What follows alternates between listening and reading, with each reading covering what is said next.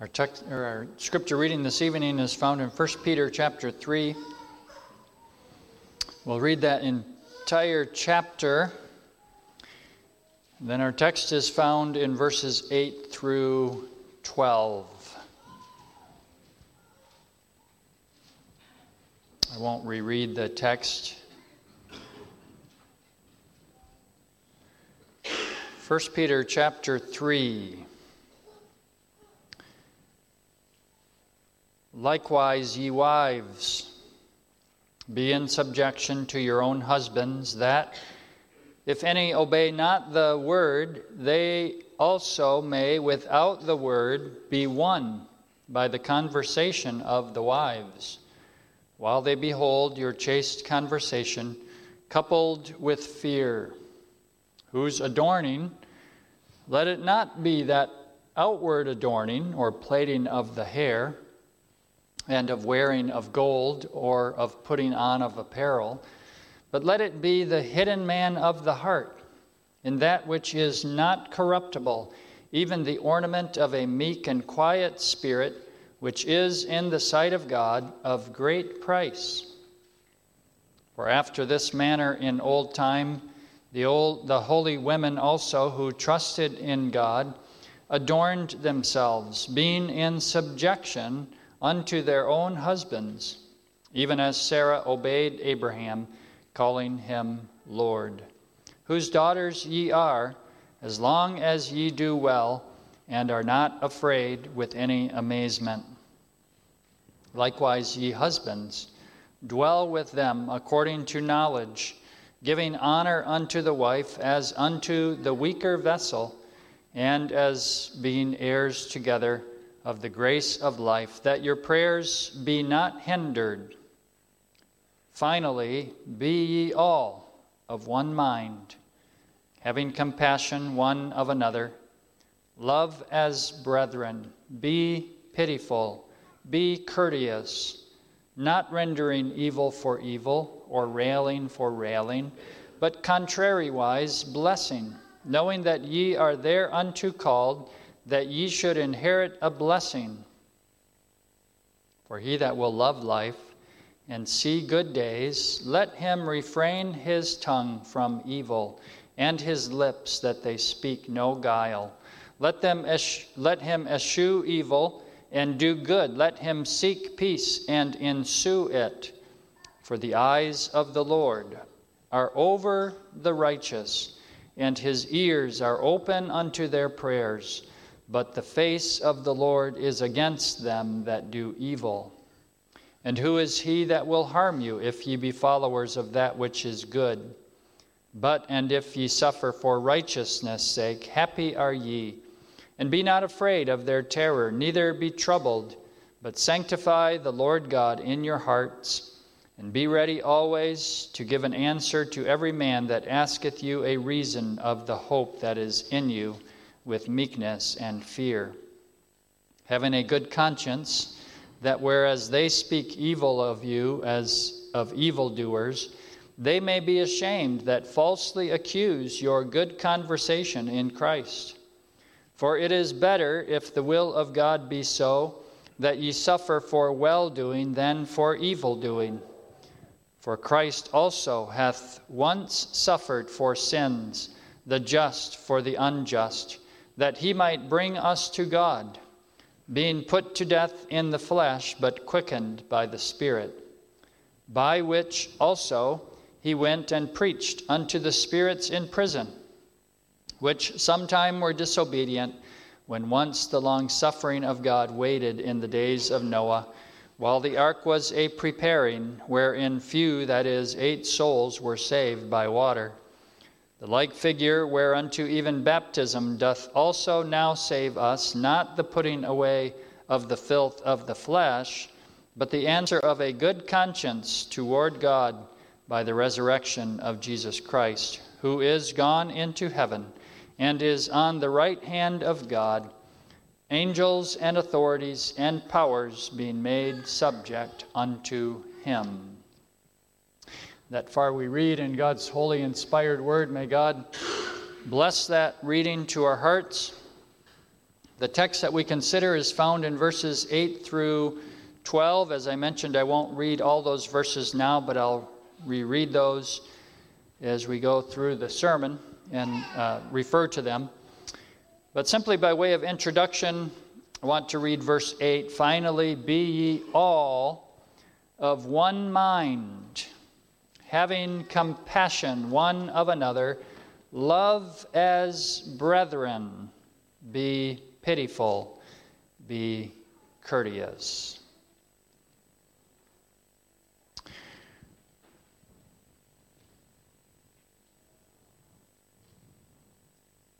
Beloved, the text that we consider is one that follows chapter 2, where the apostle had given a general admonition to live as strangers and pilgrims. 2 verse 11 says, Dearly beloved, I beseech you, as strangers and pilgrims, abstain from fleshly lusts which war against the soul. And then it goes on to describe how we do that.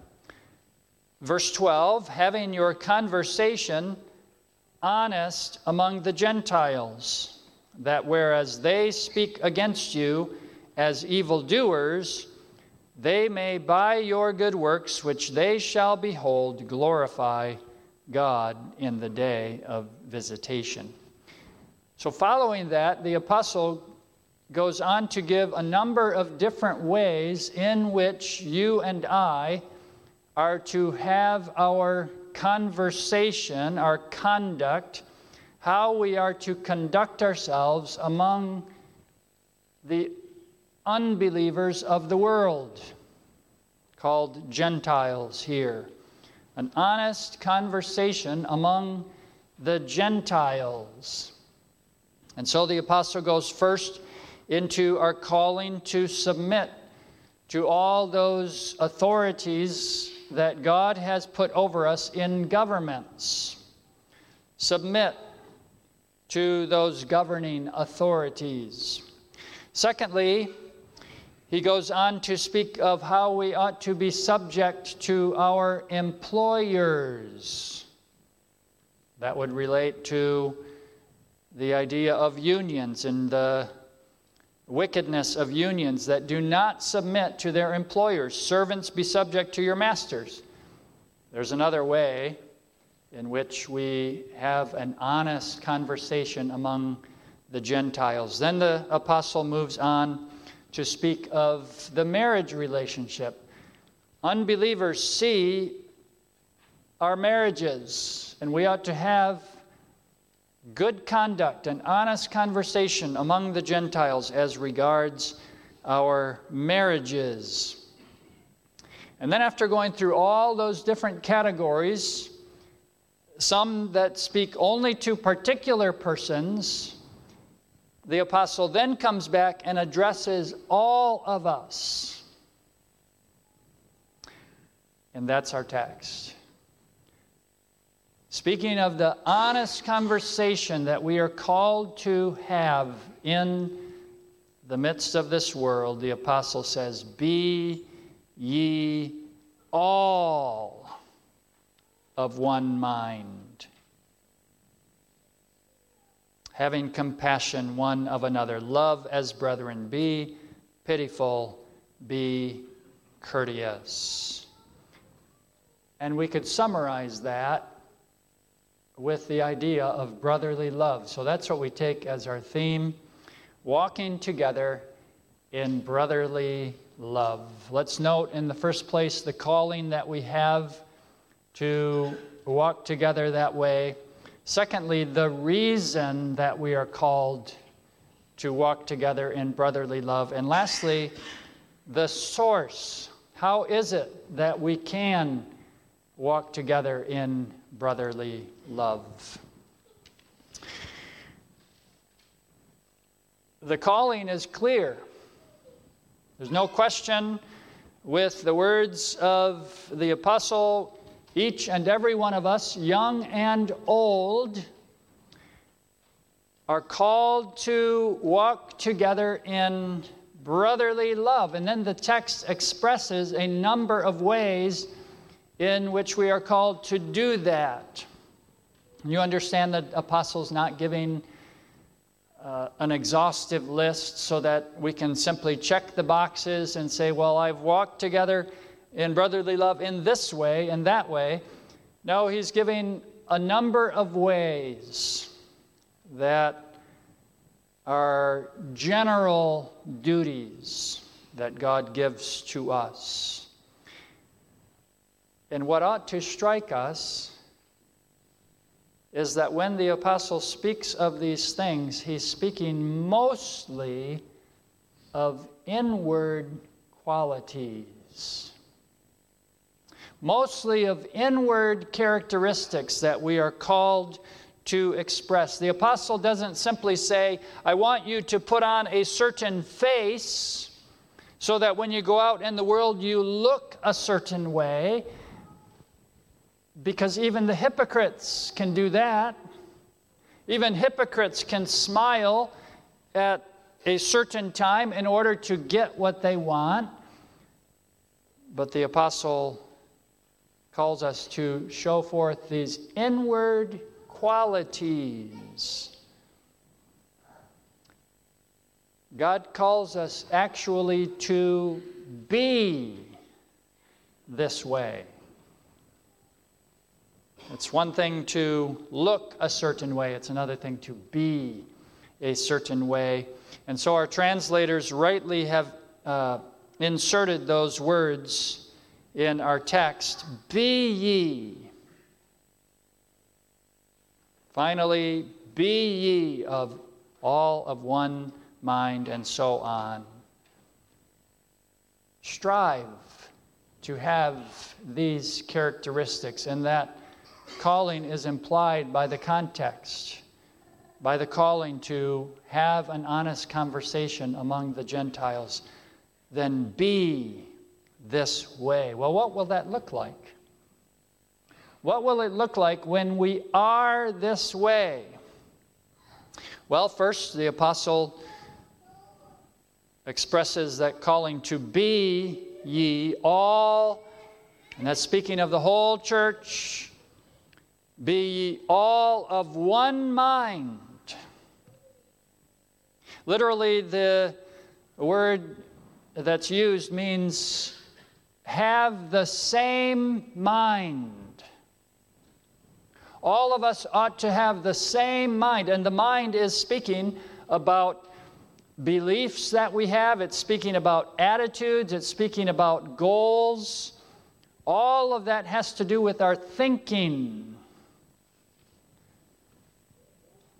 And now you understand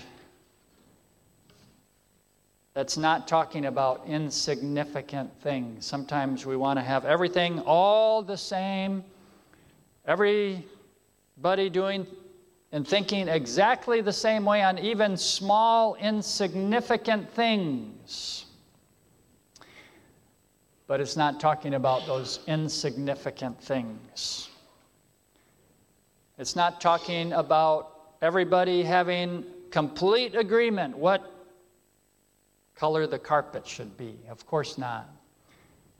But we ought to be of the same mind as regards Jesus Christ, as regards the doctrine of Jesus Christ and the doctrines of Scripture. We all ought to be of the same mind having the same thinking regarding the truth of Scripture, the same mind that bows to all the truth of Scripture. If it says it in the Scriptures, then we are all agreed this is the Word of God. We ought to be of the same mind in that way.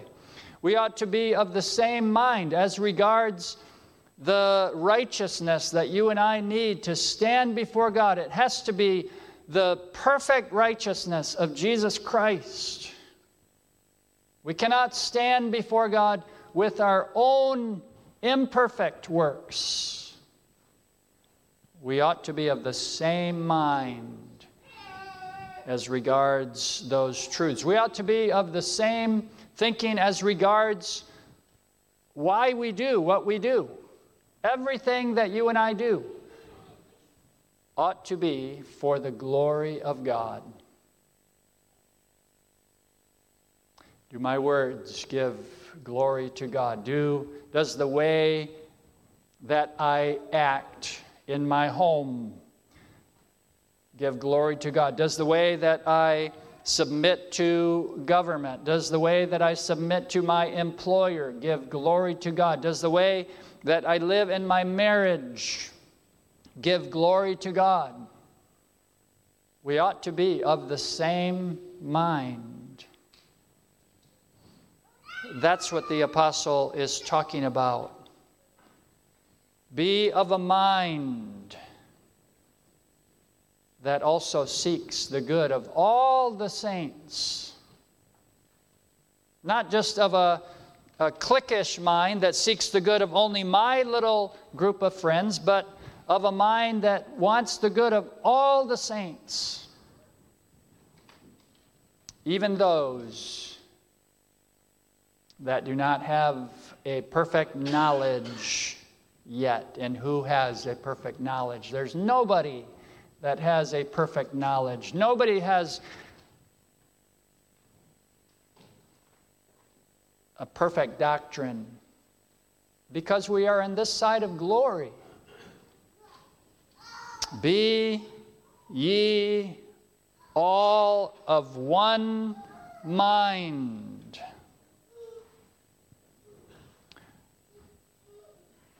Are you striving for that? Am I striving for that, to be of one mind with all the saints? That's why we have contact with other churches too. We want to be of the same mind. We want to encourage them in the truth, and we ought to hear from them as well, for them to encourage us. Be of the same mind. Since you all have been united to the same Christ. And you all have been baptized by the same Spirit of Christ, and therefore are part of the one body of Christ. Be of the same mind. But secondly, as we have been made part of the one body of Christ, then we are also called to have compassion one of another.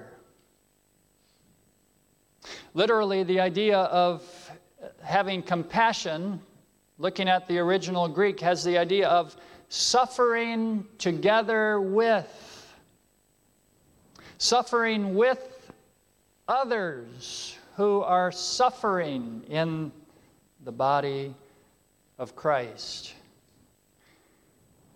When you and I are compassionate, we will be sympathetic to others who suffer. And we will truly seek to help them. To suffer with somebody doesn't just mean to look at them over there and say, Oh, I see them suffering. No, to suffer with them means that I want to help them. I want to walk in their shoes and see what it is like. And I want to carry part of that load that they carry. So that if I suffer with someone, I willingly give myself to help them when I am able. We don't always have the same opportunities. We need to examine ourselves on that, but do we suffer with? We are part of the same body. And now you can see in our own bodies, if I have a little pinky that is sore, or if I have an elbow that is sore, all of my body together is going to seek to minister to that part of my body that is suffering. And when one member suffers, all the members suffer with them. And here's how we can gauge that. Sometimes we see somebody suffering. Would we want someone to help relieve us from that suffering? If we ourselves suffered that same way, would we want them to help us? If there was something we could do, would we do that to help someone who is experiencing suffering, even if it was inconvenient?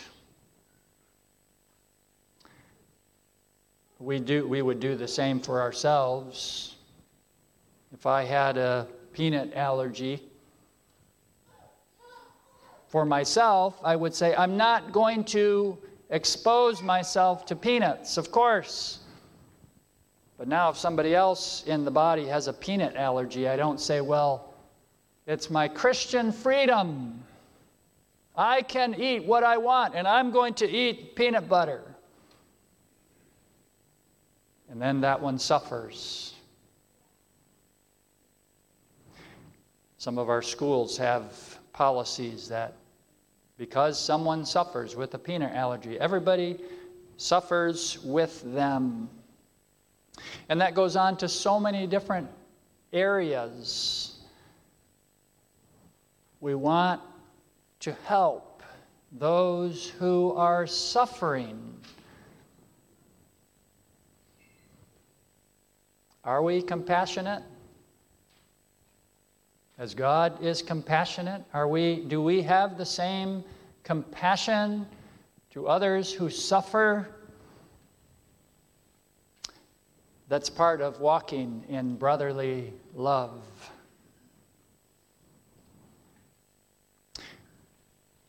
Compassionate.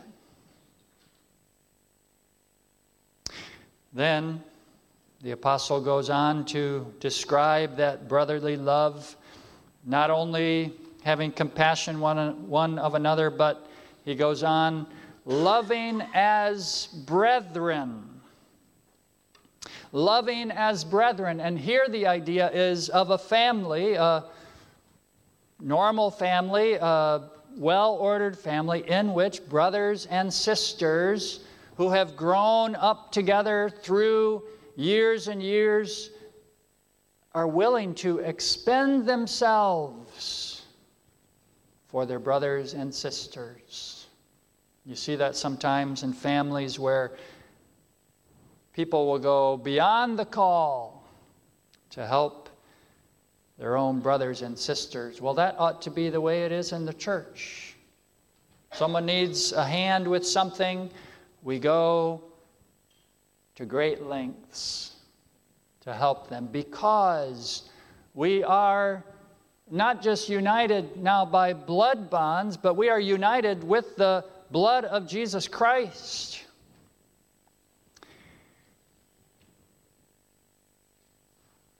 Love as brethren. In the fourth place, we who are part of the one body of Christ are called to be pitiful. That is, we are called to be full of pity.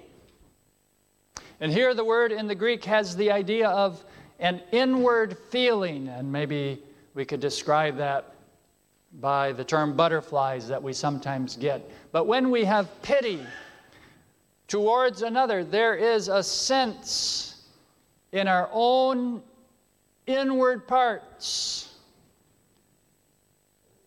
that feels for them. Another translation is tender hearted. We see someone in great need and we are tender hearted towards them because we truly want to help them.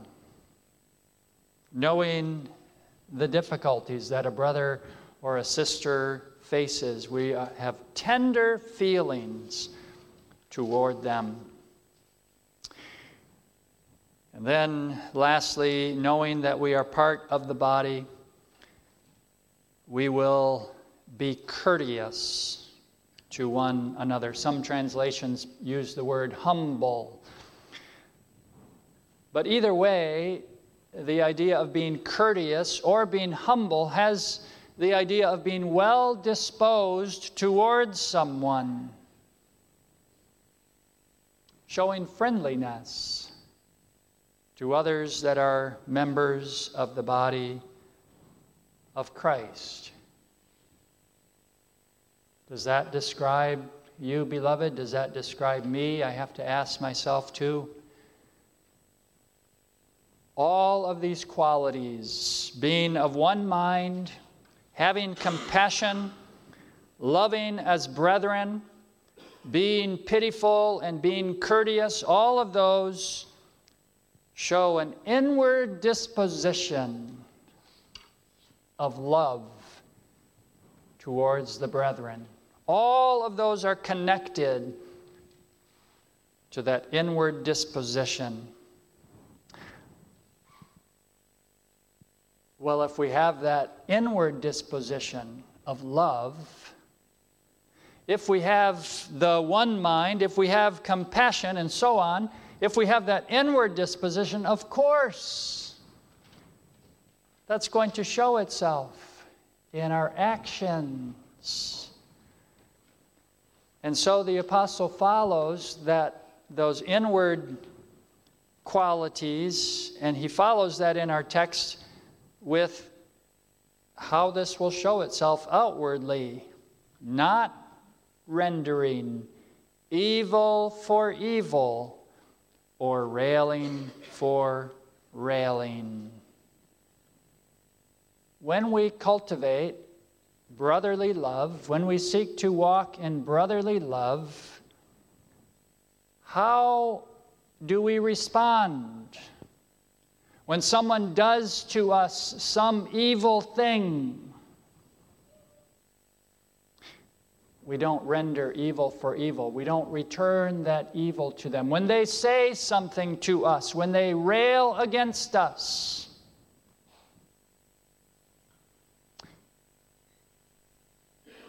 they say, perhaps it's happened where someone condemns us and our children to hell. You're all going to hell. They rail against us, but we don't return the same railing. We don't insult them in return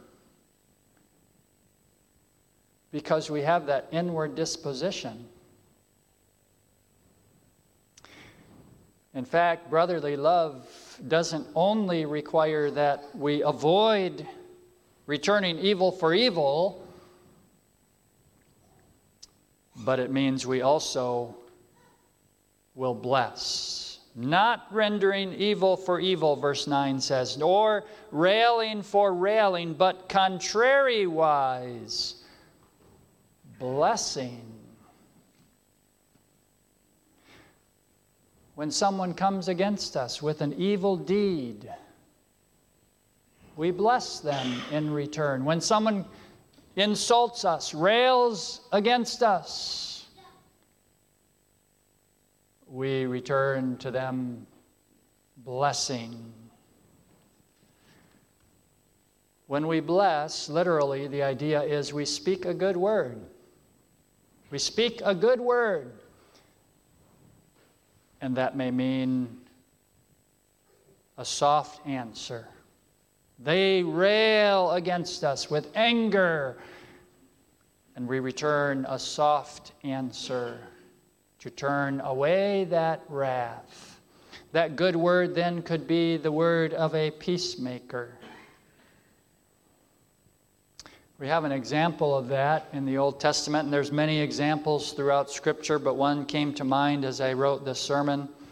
The example of Gideon and the Ephraimites.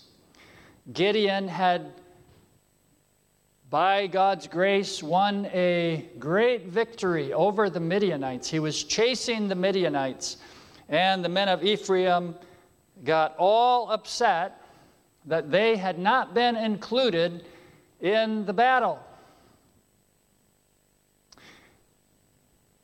That's found in Judges 8. And we read this there in Judges 8, verse 1 And the men of Ephraim said, Why hast thou served us thus, that thou callest us not when thou wentest to fight with the Midianites? And they did chide with him sharply. And how did Gideon respond? He could have answered them harshly in return, but he didn't. And he said unto them, What have I done in comparison of you?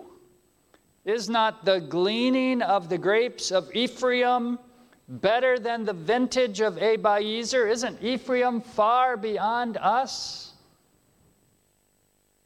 And then he says, God hath delivered into your hands the princes of Midian, Oreb, and Zeb. And what was I able to do in comparison of you? Then their anger was abated. Their anger was abated toward him when he had said that. We bless in return when someone curses us. We speak the word of a peacemaker. We want to do them good, even when they really don't deserve it, but neither did we deserve the good that God gave to us. Are we walking in brotherly love? Are we blessing those who curse us? And are we praying for those who treat us badly? That's all part of the calling of walking in brotherly love. And the text expresses a reason why we should be motivated to do that. It expresses that reason in this way after it says, not rendering evil for evil or railing for railing, but contrariwise blessing, knowing that ye are thereunto called, that ye should inherit a blessing. What reason should motivate us to bless and not to curse? What reason should motivate us to seek the good of all the brethren? Knowing something. What would that be? What knowledge is it that would motivate us to love as brethren? Well, the text expresses that knowing that ye have been thereunto called, knowing that ye are thereunto called. Ye are literally, it says, called unto this. Called unto what? That ye should inherit a blessing. What is that blessing that we have been called unto? It's the blessing of salvation in Jesus Christ. The previous chapter expresses that we have been called out of darkness and brought into the marvelous light of God. We have been called out of the kingdom of Satan and brought into the glorious kingdom of Jesus Christ. God has taken us graciously out of spiritual death and given to us spiritual life. And now we belong to Jesus Christ, body and soul. And we will inherit. We have the beginning of that blessing, the beginning of salvation, but we will inherit the fullness of that blessing in glory one day. We have been begotten the apostle says earlier in this epistle. We have been begotten unto a lively hope. We have that hope of glory. What is it that motivates us to walk in brotherly love? Thankfulness. That's the idea of the apostle. Walk this way out of thankfulness for what Christ has done for you, in thankfulness for what He is doing in you right now. Walk in thankfulness for what He will do in the future. Thankfulness that wants to be holy because God Himself is holy. Then the text goes on to explain that. After giving that, what is it that we know that motivates us? It goes on to explain that in the following verses with a quotation from Psalm 34. Verses 10 through 12 of this chapter quote from Psalm 34, verses 12 to 16. And Peter is explaining his doctrine by pointing to the inspired word in the Old Testament. Verse 10 For he that will love life and see good days, let him refrain his tongue from evil. This is how we should want to live. Let him refrain his tongue from evil, and his lips that they speak no guile. Let him eschew evil, that is, shun evil, and do good. Let him seek peace and ensue it.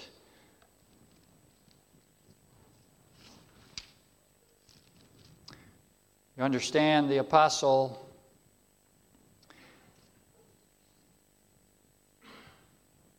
when he speaks of this is talking about a person that desires uh, that desires good days. For he that will see good days. He that desires to see good days and he that desires to love life He wants it to be that way, that he loves life. Now you understand the psalmist is not talking about the unbeliever loving life. It's not talking about loving earthly life, having all kinds of earthly things that the wicked want in their selfishness but it's talking about the one who desires to enjoy spiritual life in its fullness. When he speaks of good days, he's talking about the experience of good, spiritual good the enjoyment of spiritual good, yes, here in this life, but especially in the life to come. He has that great desire to see good days. Well, how does that motivate us to walk together in brotherly love? Well, certainly not this. The apostle is not saying, now go and do these things and earn for yourself those good days. Go and live this way and earn for yourself that, that life. Not at all. It's true that the apostle speaks in the imperative. He that will love life and see good days, let him that's in the imperative in the original. He must. He must refrain his tongue from evil and his lips that they speak no guile. He must eschew evil and do good. He must seek peace and ensue it. That's the idea. But the connection is not that we have to do these things in order to obtain that life and those good days. What is the connection? We know that's not the connection because that runs counter to all of Scripture. The connection is this if you and I love life we, and we want to love life, spiritual life, and we want to see good days, both here and in heaven, then we ought to live in accordance with that desire. Well, think of that. If we are looking forward to heaven, where all the saints will get along perfectly, there will be no arguing and no fighting, well, then we ought to live in accordance with that desire right now. If we are looking forward to perfect peace in heaven, well, then we also ought to live in accordance with that desire by seeking peace here below, by being peacemakers in the body of Christ, walking together in love as brethren. When we are thankful for that future hope of glory, when we are thankful for the fact that God has called us out of darkness and brought us into the kingdom of His dear Son. When we are thankful for the glorious inheritance that waits for us, then our lives will show it. That's what the apostle is saying. Live in accordance with that desire. For he that will love life and see good days, let him do all these things. Do our lives manifest that we have that hope? Does my life show that? And your life?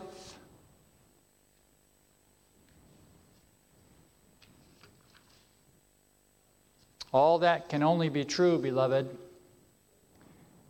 because the source of our walking in brotherly love is Jesus Christ Himself. We love because He first loved us. And now think of Jesus Christ. Excuse me. Think of Jesus Christ, who was of one mind with the Father, who had it as his goal his whole life to seek the glory of his Father, who had compassion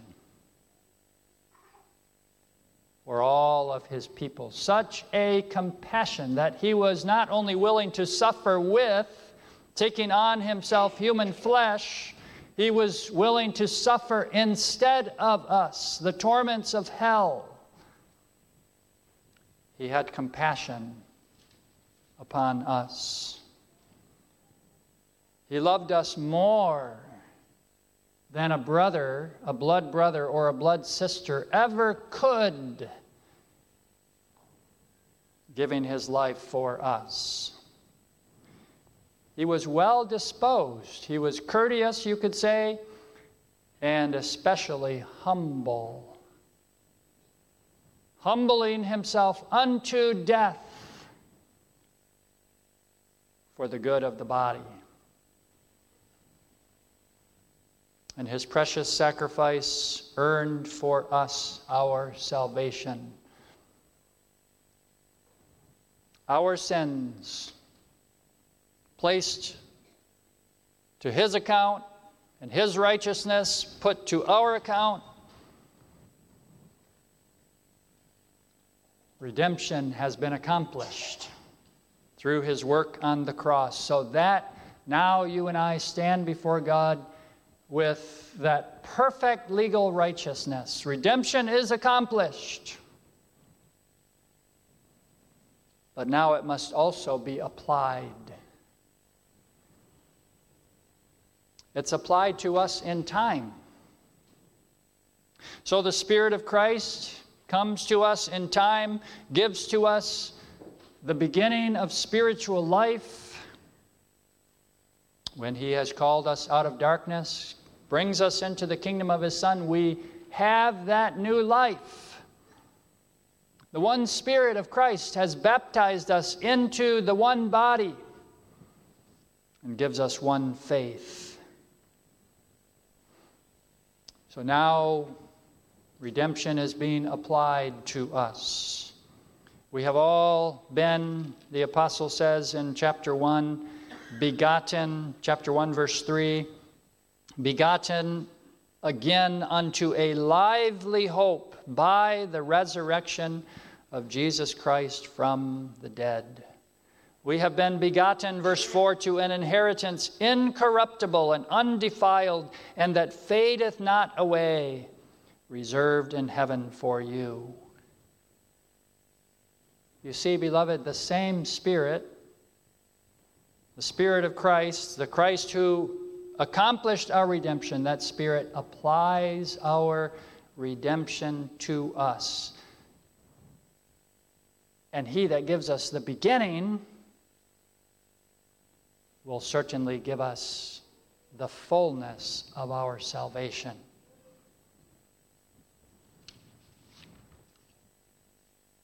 In the meantime,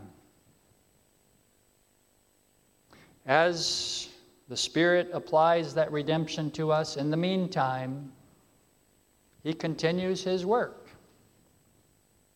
That's the idea of the apostle in quoting that section of the psalm after uh, verse 10 and 11, he says, For the eyes, verse 12, the eyes of the Lord are over the righteous.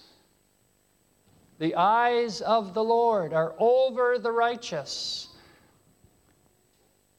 And that means not only that He sees us, He does see us, but it's more than just seeing what's going on in our lives but his eyes are over us, looking upon us for good. As it, as it were, using that figure, looking down upon us, seeing how he can bless us. And of course, he is the all wise and all powerful God who is able and willing. He looks upon us with favor. We are righteous in Jesus Christ.